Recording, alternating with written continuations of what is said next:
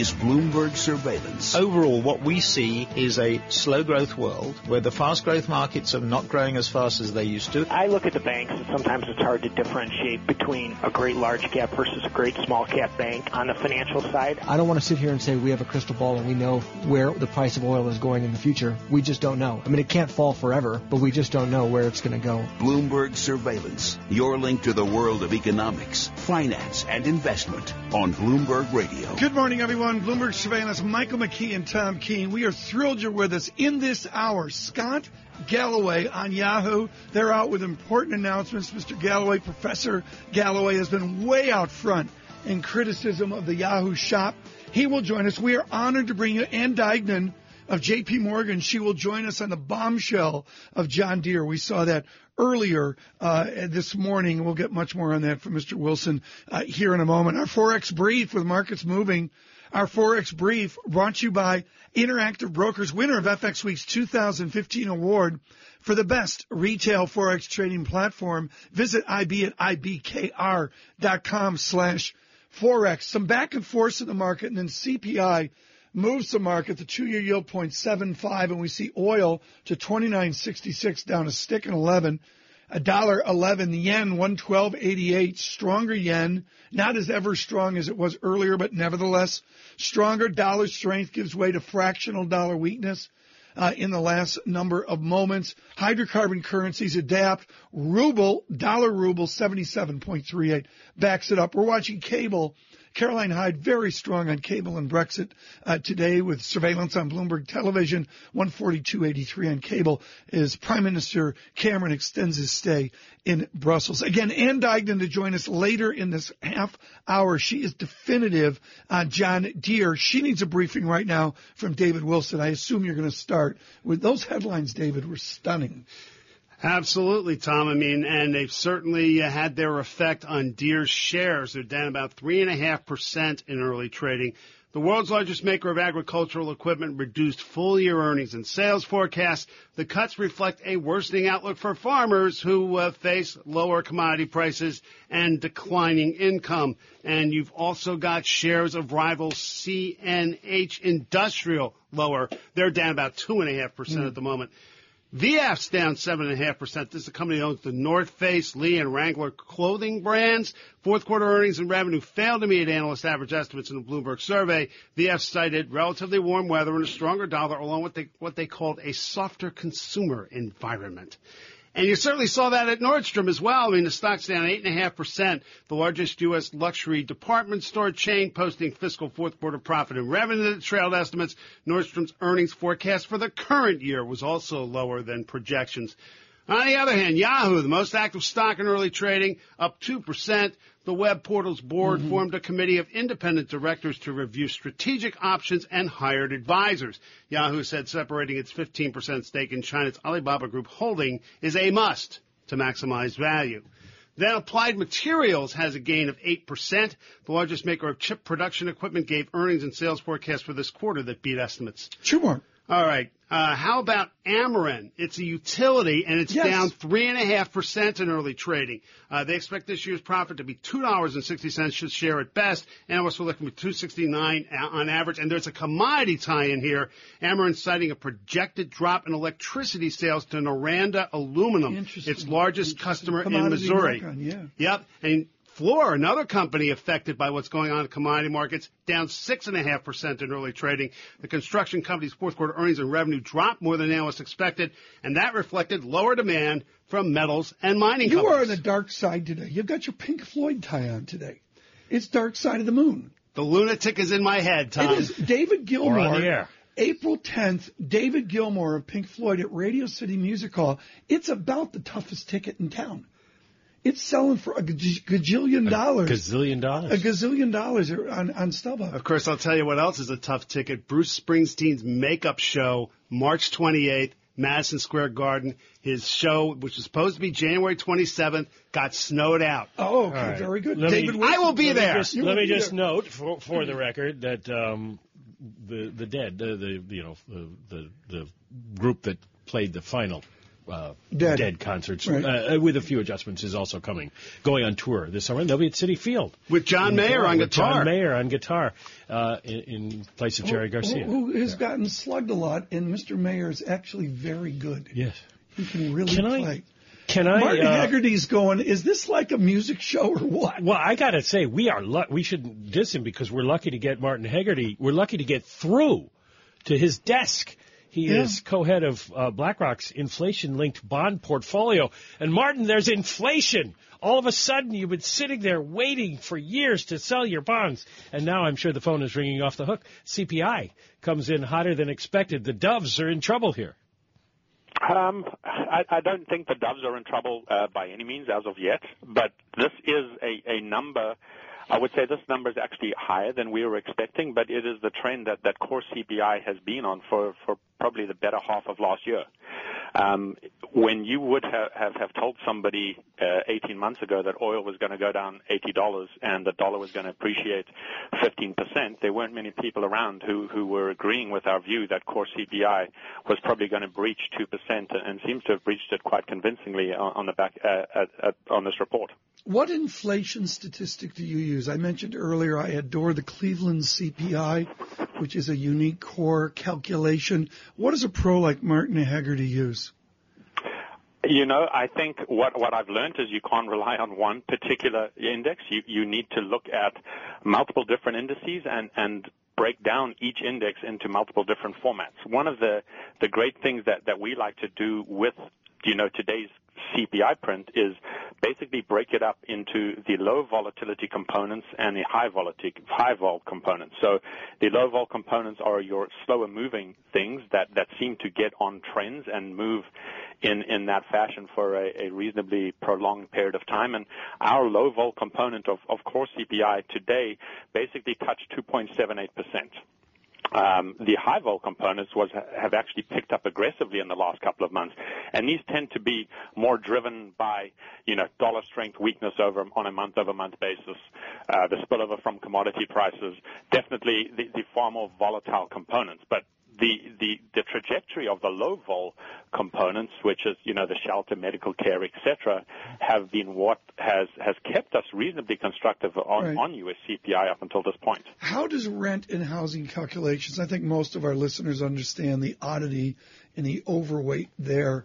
How do you filter in real estate dynamics in the United States into the calculation of inflation? Well, that's when it's worthwhile comparing different CPI indices with each other. If you look at the contribution of shelter to CPI, as you said, it is a large contribution. Uh, but CPI is what the tips in tips securities actually price off, so we have to pay close attention to that.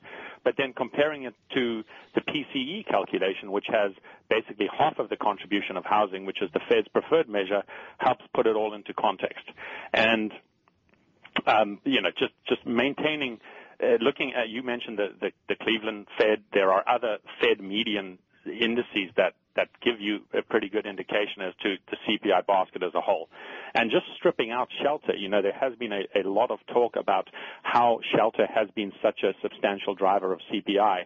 What's interesting with this report um, is that when looking at this CPI print on an ex-shelter basis, the upturn appears to be fairly widespread, which I think will give some members of the FOMC who have been concerned about inflation, and many have talked about inflation ex-shelter, it will give them a, a little Yeah. bit more comfort in their decision to, to lift off in December. Well, you've got a, a number of people uh, in the markets. I mean, certainly not the majority, but you do have a number of people who have been saying recently that markets may be way underestimating the potential for inflation to accelerate and therefore the Fed to react this year. I think you're right. And the inflation market itself is pricing in a very, very benign trajectory. And, you know, we talked about this a little bit last time when, when I spoke to you guys, but, you know, what we like to do is to split up the inflation curve into various one year components or increments and, and look what inflation run rate mm-hmm. is priced in for these different periods. And looking at the inflation run rate that the market is pricing in between 2017 and 2018, um, it's basically pricing in an X energy CPI rate of about 60 basis points. So how we do that is we take the slope of the gasoline curve and extract it from the inflation run rate priced by the market to get an X energy rate. So Right. with that being at 60 basis points relative to today's core print of 2.2 is really, really quite quite a widespread and something that we Yeah. have not seen in a very, very long time. Very- and to me, We're gonna have to, Sorry, Tom. Martin. We're gonna have to leave Yep. it there because of time. But that last insight was very valuable in taking the gasoline uh, segment out of inflation to get a core dynamic of 60 basis points, six tenths of a percentage point. Uh, we've got a loaded schedule, folks. With Ms. Martin Hegarty, thank you so much. So much with. Black uh, Rock. There's so much could, going on. we could have done two, three hours with We, we could do it. We could do an hour with Martin and move right on to Scott Galloway on Yahoo. And critically coming up, Ann Duignan of J.P. Morgan on Deere. Let's bring in Michael Barr now with the latest world and national headlines. Mike, Tom, thank you very much. A private service is scheduled to begin in about a half an hour for Supreme Court Justice Antonin Scalia. A casket carrying Scalia's body will lie in repose in the court's Great Hall. After the private service, the casket will be on display to the public starting at 10:30 a.m. Eastern Time. Among the thousands of mourners who will pay their respects today are President Barack Obama and First Lady Michelle Obama. A funeral mass will be held tomorrow. U.S. warplanes have struck multiple targets in Libya overnight, hitting an Islamic State training camp and a senior extremist leader. According to a U.S. defense official, the airstrikes at the training camp were close to the Tunisian border. French President Francois Hollande has drafted a bill that would allow businesses to increase workers' hours above the 35 hour cap and ease firing rules. Global news 24 hours a day, powered by our 2,400 journalists and more than 150 news bureaus from around the world. Now, Michael Barr. Mike, Tom? And Bar, uh, worth watching. Oil under 30, 29.70 the barrel. Scott Galloway and Duignan in this hour. Next. Market Driver is brought to you by your Mercedes-Benz Tri-State dealer. When it comes to winter elements, put your best four wheels forward with Mercedes-Benz 4MATIC all-wheel drive. Visit your Mercedes-Benz Tri-State dealer for a test drive today.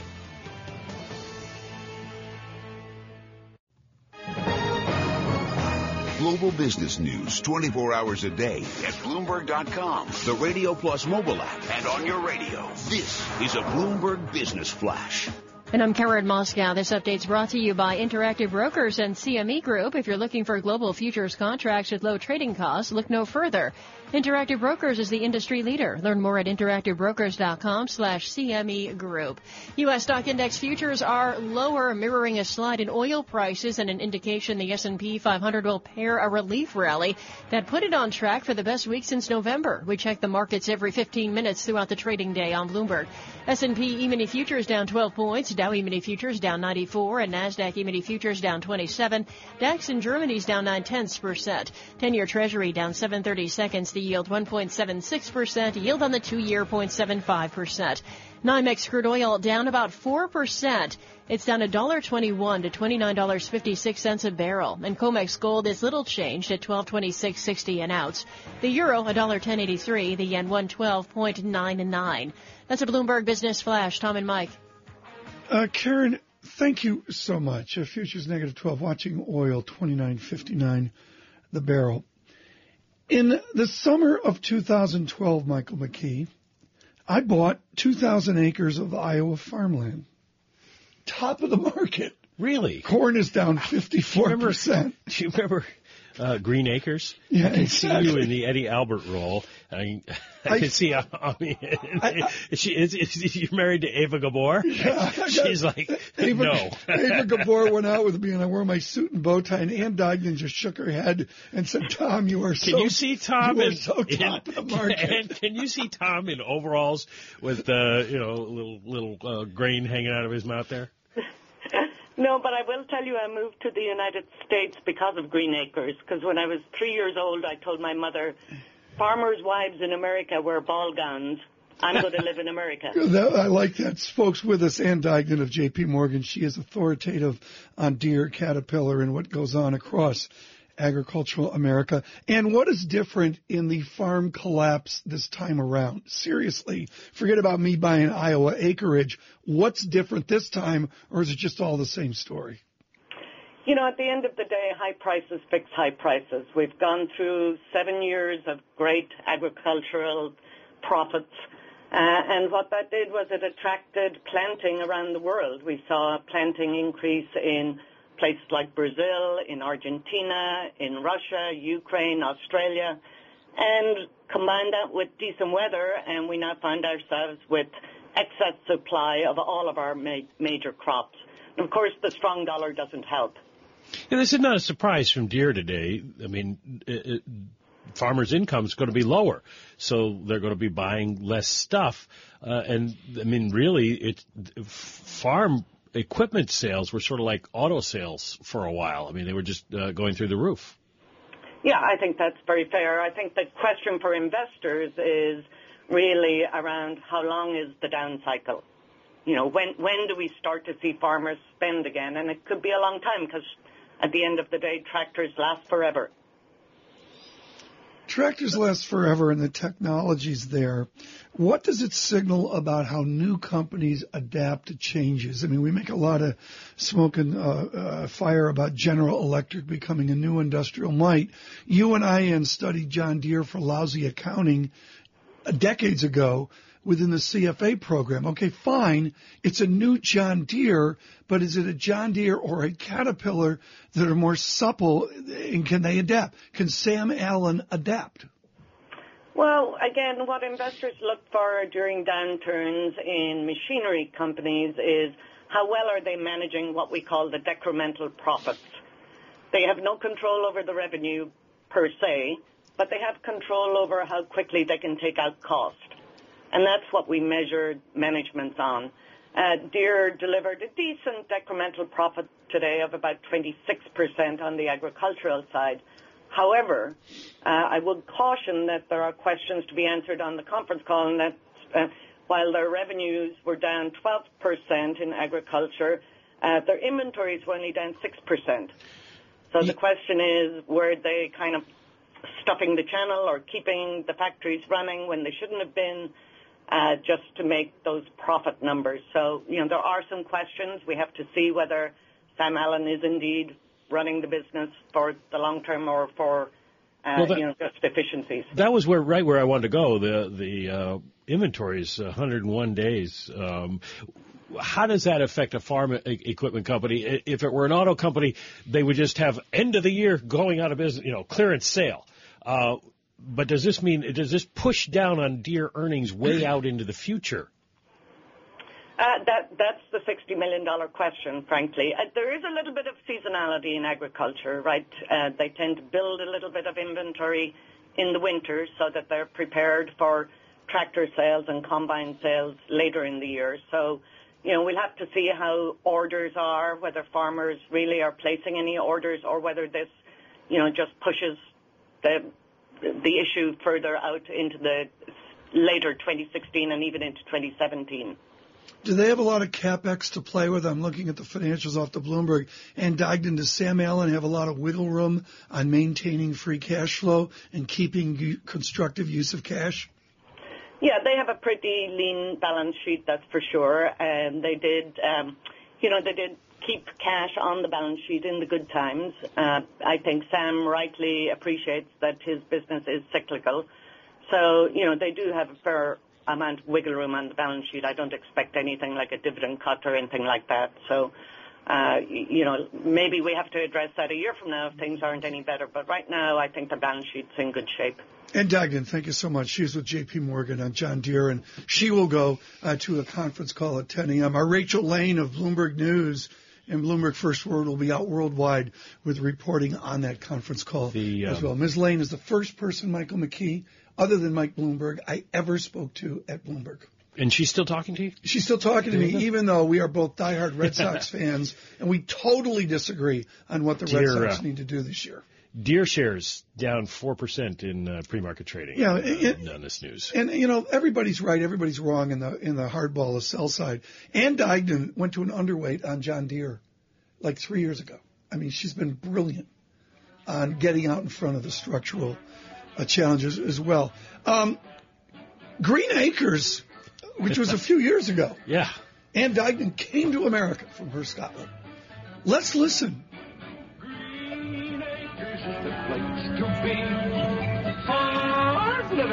the life for me. Land spreading out so far and wide. Keep Manhattan, just give me that countryside. The Bloomberg Ski Report brought to you by Land Rover. If it's in your nature to cast off the everyday and seek adventure, the Discovery Sport was built to help your search. Visit LandRoverTristate.com for special offers during the Own the Adventure sales event. Land Rover, above and beyond. Broadcasting live to New York, Bloomberg 1130. To Washington, D.C., Bloomberg 99.1. To Boston, Bloomberg 1200. To San Francisco, Bloomberg 960. To the country, Sirius XM Channel 119. And around the globe, the Bloomberg Radio Plus app at Bloomberg.com. This is Bloomberg Surveillance. And good morning. I'm Karen Moskow along with Tom Keene and Michael McKee. And the opening bell brought to you by SEI. Imagine when cognitive computing shapes the experience you create for your investors. See how SEI's global operating platform can be your catalyst for business intelligence at SEIC.com slash imagine. Stocks are lower at the open. The S&P 500 is down three tenths percent or six points to 1911. Dow Jones Industrial Average down a tenth of a percent or 20 points to 16,394. Nasdaq's down four tenths percent or 17 points to 4470. 10-year Treasury down 730 seconds. The yield 1.76 percent. Yield on the two-year 0.75 percent. NYMEX crude oil down 3.1 percent or 97 cents to 29.80 a barrel. COMEX gold is little change, down 60 cents to 1225.80 an ounce. The euro $1.1081 and the yen 113.08. Tom and Mike. Karen, uh, thanks so much. Again, oil 29.82 down and then a little bit of a bounce off 97 cents right now. What a strong hour. Scott Galloway from New York University uh, with us. He is a uh, not only watcher but an attuned participant in media in the digital space, and he's made global headlines for us on Yahoo, up 61 cents. Right now, Scott, to cut to the chase, you are adamant there are multiple buyers of this dog. Why is that? Oh, I think there's dozens of buyers, uh, Tom. By the way, Tom and Michael, good to be with you. I, I, there's real value here in a in an environment where one of the, the most difficult resources to capture is attention. You have an asset that, despite the fact that it's declining, fairly rapidly, it still is one of the most trafficked sites in the world. You have you couple that with uh, tens of billions of dollars sitting on the sidelines from limited partners who want the general partners of private equity funds to put their capital to work. This asset is going to go at a, I believe, uh, Tom, at a higher price than the market is expecting. When you say this asset, what is the asset? What is it within Yahoo that you want, other than well, spinning out Alibaba? Sure. So every morning, yeah, hundreds of millions of people get on their mobile phone or on their desktop computer and go to a portal called yahoo.com forward slash finance or forward slash mail or there is there are a lot of people who interact with the Yahoo brand. Uh, it is it does spin off cash. It's a five billion dollar company with about a half a billion dollars in EBITDA. So there's, it's absolutely an asset. I well, think it's the third most traffic site in the world. Why, why could somebody else make money with it when Yahoo can't? Well, no, but, but that's money. the point. Wait, Yahoo does make money with it. That's what is the mystery. They are they are making money, but they're just making less. And it, what you have here is, I mean, there there is a robust defense of Ms. Mayer, and that is nobody could have turned this around. That there's a huge secular shift from sites to apps, uh, that everyone's on Facebook. And effectively, digital media is a great business to be in as long as you're Facebook or Google, who now control 51% of mobile advertising globally. So it's Google and Facebook and the seven dwarves. But there's no doubt you're going to have somebody step in with a vision for this and pay. Let, let me go this way. They're definitely going to pay more than it's getting right now. It's effectively being valued at zero. When you look at this, and, and in your note to us, your quick note to us, Scott, you mentioned the dysfunction again of digital executives feeling that they play by a different rule book, an executive VP saying they were focused on user growth, whatever that means. Is part of the issue here that, that they're confronting boards and shareholders that play by a traditional rule book? That's a, that's a thoughtful question, Tom. I, I think that you have – a great asset, and I think you have um, uh, basically a soap opera that's gone on sort of two seasons too long. And it seems to me, I think there's a lot of writing on the wall here that you have Ms. Mayer who wants another, you know, another swack at the pinata, another couple of years to do this, whereas a certain faction of the board has said, no, it's time, it's time to get rid of this thing. And the thing that people don't talk about that I think was fairly telling and will be interesting with what comes out kind of in a couple of years from now, if it ever does come out, is Charles Schwab resigned mid-cycle effectively immediately. That's very unusual on I the board. agree. I've been on I've been on several public company boards. If you don't if you want off the board, you say to the chairman, I'm not going to stand for reelection. Or if the board wants you off, they say we're going to bring in some new blood at the new election. For for him to to basically get the hell out of Dodge effective immediately means that there was a pretty severe argument at the Right. board and he was on the wrong side of it. And I and I, uh, folks, I, I was stunned by Ms. Mayer's response to Emily Chang's interview on uh, Mr. Schwab leaving. Mike, jump in here with Scott Galloway. Well, uh, you bring up Marissa Mayer. Where is she in all this? Oh, I, I- I think she's going to go down as one of the most overpaid CEOs in tech. It's it, to you know, in her defense, it's been a difficult asset. There's a question whether anyone could have turned it around. But the the, the thing she'll be remembered for is the la- being the last CEO of Yahoo, uh, and it did not work. But the thing the thing that's really going to stand out here, in, in retrospect, will be the incredible amount of money she was paid. Uh, she's going to walk away. It depends on the estimates you look at, somewhere between 150 and 250 million dollars for what would arguably be called one of the worst reigns in, in tech company history. I think that's, I think that's how she'll be remembered. Yeah, uh, but at the same time, you also said maybe nobody could have turned it around. It's a fair point, but if somebody couldn't turn it around, should they walk out with a quarter of a billion dollars? So, um, does she stay until whatever is sold, or is she basically been? Uh, I think you put it uh, put on an iceberg and set off. what, what is it like? You know, the the the dead Eskimo sent off to to float. I, I, Tom, I think she's already been fired effectively, and they're just trying to make this, you know, make this as sort of elegant as possible. Somebody's going to come in and buy the company. She'll be a good citizen and announce that she's leaving to spend more Mhm. time with her family, and it'll be an elegant piece with honor for everybody involved. But when the chairman, Maynard Webb, is now communicating directly to the street their strategy, saying things like, while we support management strategy, we're Yeah. going in parallel to pursue strategic options, she's basically lost control. The reins have been grabbed by somebody else. Scott Galloway, thanks for the briefing. He is at New York University with a unique perspective on board dynamics and also, of course, the world of uh, digital. Mike, it is a storied path from Citigroup over to Barclays, emerging market banking, uh, then over to all of banking, and finally is co-chief executive officer corporate and banking in May of 2013. Mr. King will retire from Barclays. Tom I don't King, know what the retur, the word retire means. Well, he's been talking about this for a while. Mm-hmm. Uh, the um, investment banking division of Barclays is the lowest uh, profit, you know, has the lowest returns within the, the bank, and Jes Staley now in charge.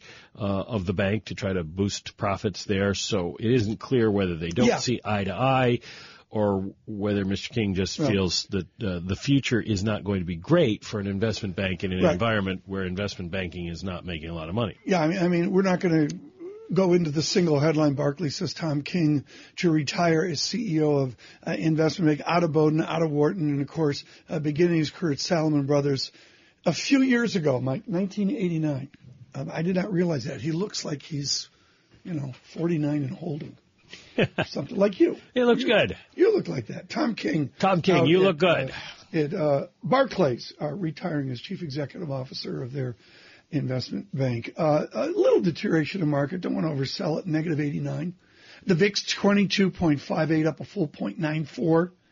VIX points. We're watching oil 29.64, a dollar 13. I don't have a directional view there. We're just reporting oil soggy and fragile through the week. 10 year yield 1.75%. This hour of surveillance brought to you by Volvo Cars White Plains. Visit VolvoCarsWhitePlains.com. Here's Michael Barr with the latest news headlines. Mike, Tom, thank you very much. Thousands of mourners will pay their respects today to late Supreme Court Justice Antonin Scalia. His casket will lie in repose at the Great Hall at the Supreme Court building today. Scalia's funeral mass is scheduled for tomorrow. Hillary Clinton is calling the fight between Apple and the FBI over unlocking the iPhone owned by one of the San Bernardino, California shooters a difficult dilemma. Clinton spoke during a town hall in Las Vegas hosted by MSNBC. I see both sides, and I think most citizens see both sides. We don't want privacy and encryption, you know, destroyed, and we want to catch and make sure there's nobody else out there whose information is on that cell phone of the killer. Bernie Sanders says some sort of compromise needs to be met because national security is a major priority. I think there has got to be a balance, but count me in as somebody who is a very strong civil libertarian who believes that we can fight terrorism without undermining our constitutional rights and our privacy rights. Meanwhile, Apple will get more time to argue against the court order to force the company to write software to unlock the iPhone. The company now has until next Friday instead of Tuesday. A 16-year-old boy is in critical condition after being trapped underwater in a tourist helicopter that crashed yesterday into Hawaii's Pearl Harbor. Global news 24 hours a day, powered by our 2,400 journalists in more than 150 news bureaus from around the world. I'm Michael Barr. Mike, Tom? Michael Barr, we're paying attention to the Dow, negative 122, 16,290. Stay with us. Bloomberg surveillance worldwide. Bloomberg surveillance brought to you by Volvo Cars White Plains. Visit VolvoCarsWhitePlains.com.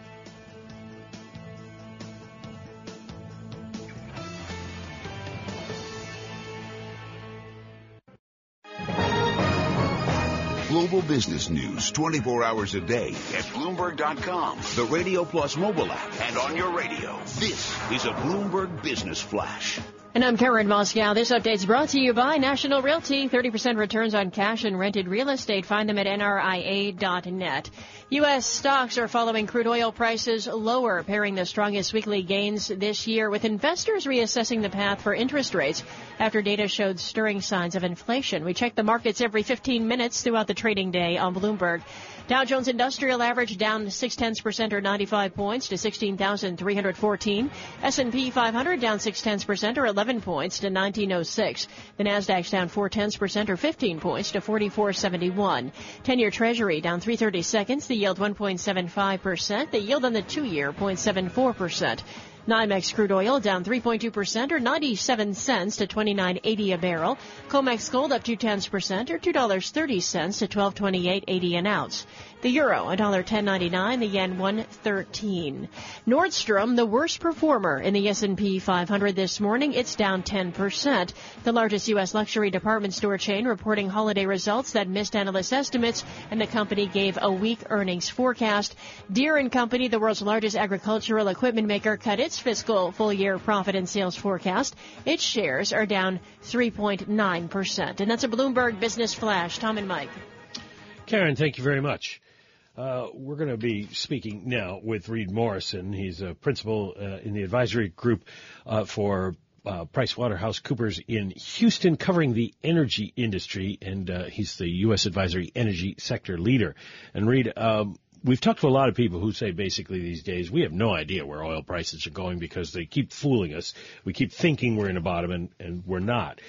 Uh, that said, somebody has to make a decision in April when all the energy company bank loans come up for their quarterly review. Uh, and I think that the key question for everybody these days is how many companies are going to go out of business? How many companies are going to uh, be bought out? Uh, how big is the carnage going to be when these loans come due? It's an interesting dynamic because what you see a lot of times is a moment of truth between both the, the financial institutions and the operators. And a lot of times in this case, you'll see a new degree of flexibility come into the conversation where if the operator is willing to take a long term on that payment but pay more interest, the bank is looking at the situation of do we want to actually become an operator? And they've learned their lesson a lot of times that they don't want to be the operator. They just want to get a fair and safe return on that. So what we're seeing is a lot of redeterminations are triggering restructuring of those debt covenants, and that just kind of allows more time for the operator to get their house in order. Reid, let me ask you the question and with PwC and with your history in energy and oil and gas. I think it's critical. My answer is I always go to the Houston Chronicle. They know a lot more than I know about the dynamics. In the Houston Chronicle today, Shell Oil wants to sublease 350,000 square feet of one Shell Plaza. Cushman and Wakefield is going to help them with the the Wake. Um, you know, there's a lot of empty office space in Houston. Is this like Midland 20 something years ago, or is there something new this time? Is sub industries adapt to the energy collapse? It's interesting you talk about Houston. If you talk to the commercial real estate folks, they'll tell you when oil prices are high, the west side of Houston, where the exploration companies, they do really well. When oil prices are low, the east side of town does really well, where the refinery and chemical plants are, and that's what you see.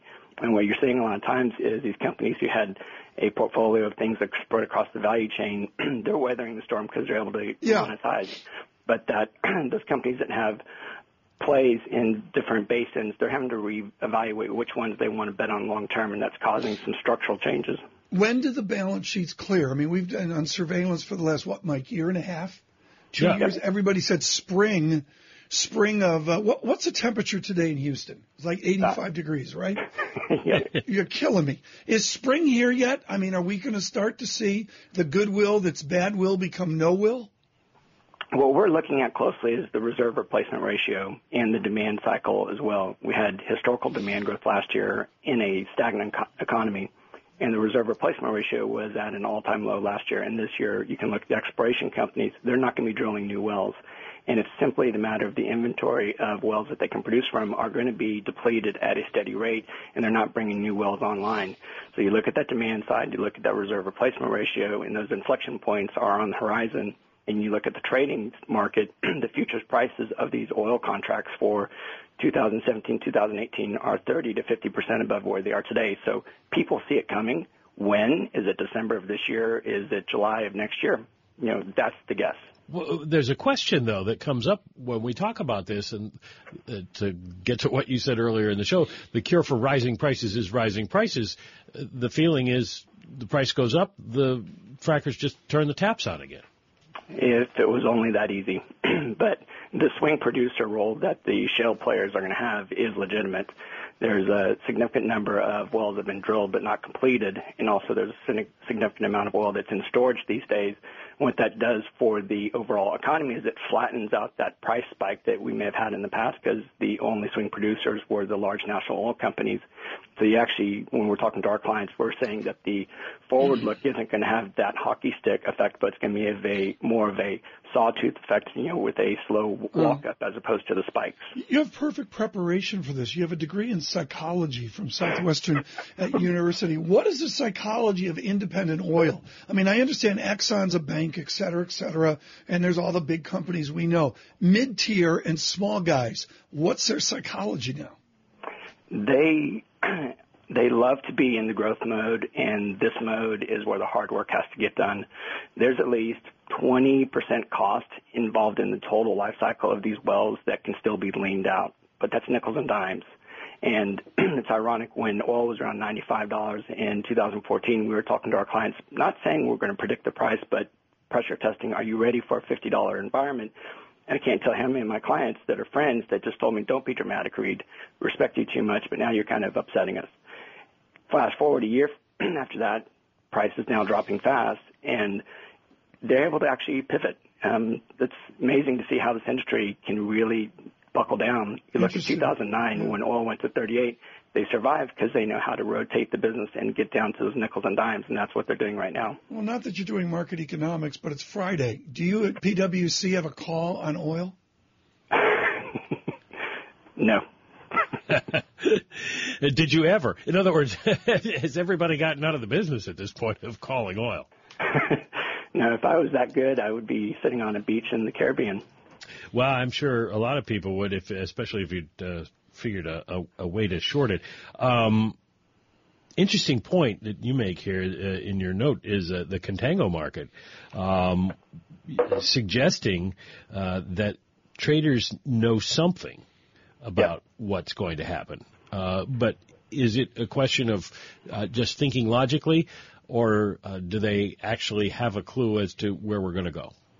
everyone has access to relatively the same data, and so it's a matter of which pattern or cycle do you want to put your money into. And there's really four main drivers to this whole thing, separate from the the government side of things and the socioeconomic things and the stability of the different regions of the world. And those four things are the financial markets, the demand side, operations, and then the rocks. And each one of us in this industry know that those four are the things to pay attention to, and you just have your Yeah. own point of view around is the U.S. dollar going to get stronger or weaker? And a lot of people in the industry know the stronger Right. the U.S. dollar is, the more the price of oil gets traded down. And it's those types of um, drivers that everyone is studying, and everyone has their own models to take a look at it. One final question quickly. Uh, would you advise a young upstart to go into petroleum engineering? Absolutely, absolutely. Why? it's a it's a fascinating industry and it's grossly underappreciated. But when you actually get into the industry and you see the goodness that the industry does for all different parts of our our life, you, you, those of us in the industry, we take a lot of pride in the fact that there's a lot of things that happen in this world because there's a reliable and safe supply of energy. And to be one of the young upstarts who's learning their way through that, it's a great career to have. You get to learn a huge amount about the emerging technologies, and then you get to go home at night Right. knowing that you actually made a positive contribution. Reid Morrison, thank you so much with PwC on energy. You know, Mike, I didn't get to the philosophical question a moment. Where do the Houston Astros go for spring training? I think It's already spring. I think in Arizona. They go to Arizona. I've never done that. Have you gone to Air, the Cactus Not League? not to the Cactus League. We should do that sometime. I, it says remote. I mean, uh, why you? What do you think? Why doesn't even know what baseball is? I don't know. I the bouncy Yeah, orange yeah. thing. Very good. Why you again? He's all- No, I am wrong. I, surveillance correction. The Houston Astros are in Kissimmee, Florida. Oh, they are in the uh, Grapefruit League. I would have guessed Arizona. and uh, I'm uh, uh, I, I have been to the Grapefruit League. I haven't been to the Astros. Yeah, well, there we go. Baseball. It is exciting. Douglas Kass out with timely notes on pitchers. Let's go down and pitchers do a live show with Doug We Kass and should. go to spring training. I think we should. Let's take a, a message to Al from New Jersey. Happy uh, Happy Friday, Doug, and uh, everybody in uh, the Phoenix area and in all over Florida in the Cactus League, Pitchers and, and catchers. uh, and the Grapefruit League. We need to say thank you to our team. They've done a great job in a very odd and strange week. Of course, we leave you with oil twenty nine seventy six a barrel, uh, down a dollar and change. It's worth watching into the afternoon. But within the clumsiness of the week, we had a killer Friday. Thanks to our team, particularly in this nine o'clock hour. Uh, Reid Morrison, Scott Galloway joining us, and Duignan from J.P. Morgan on short notice. We really uh, appreciate guests who, particularly on short notice, can drop everything to come to you, our global Give you terrific audience. respect. Yeah, just terrific. Uh, we are produced by YUN, our global technical director, Ken Fallio. It's Bloomberg Surveillance.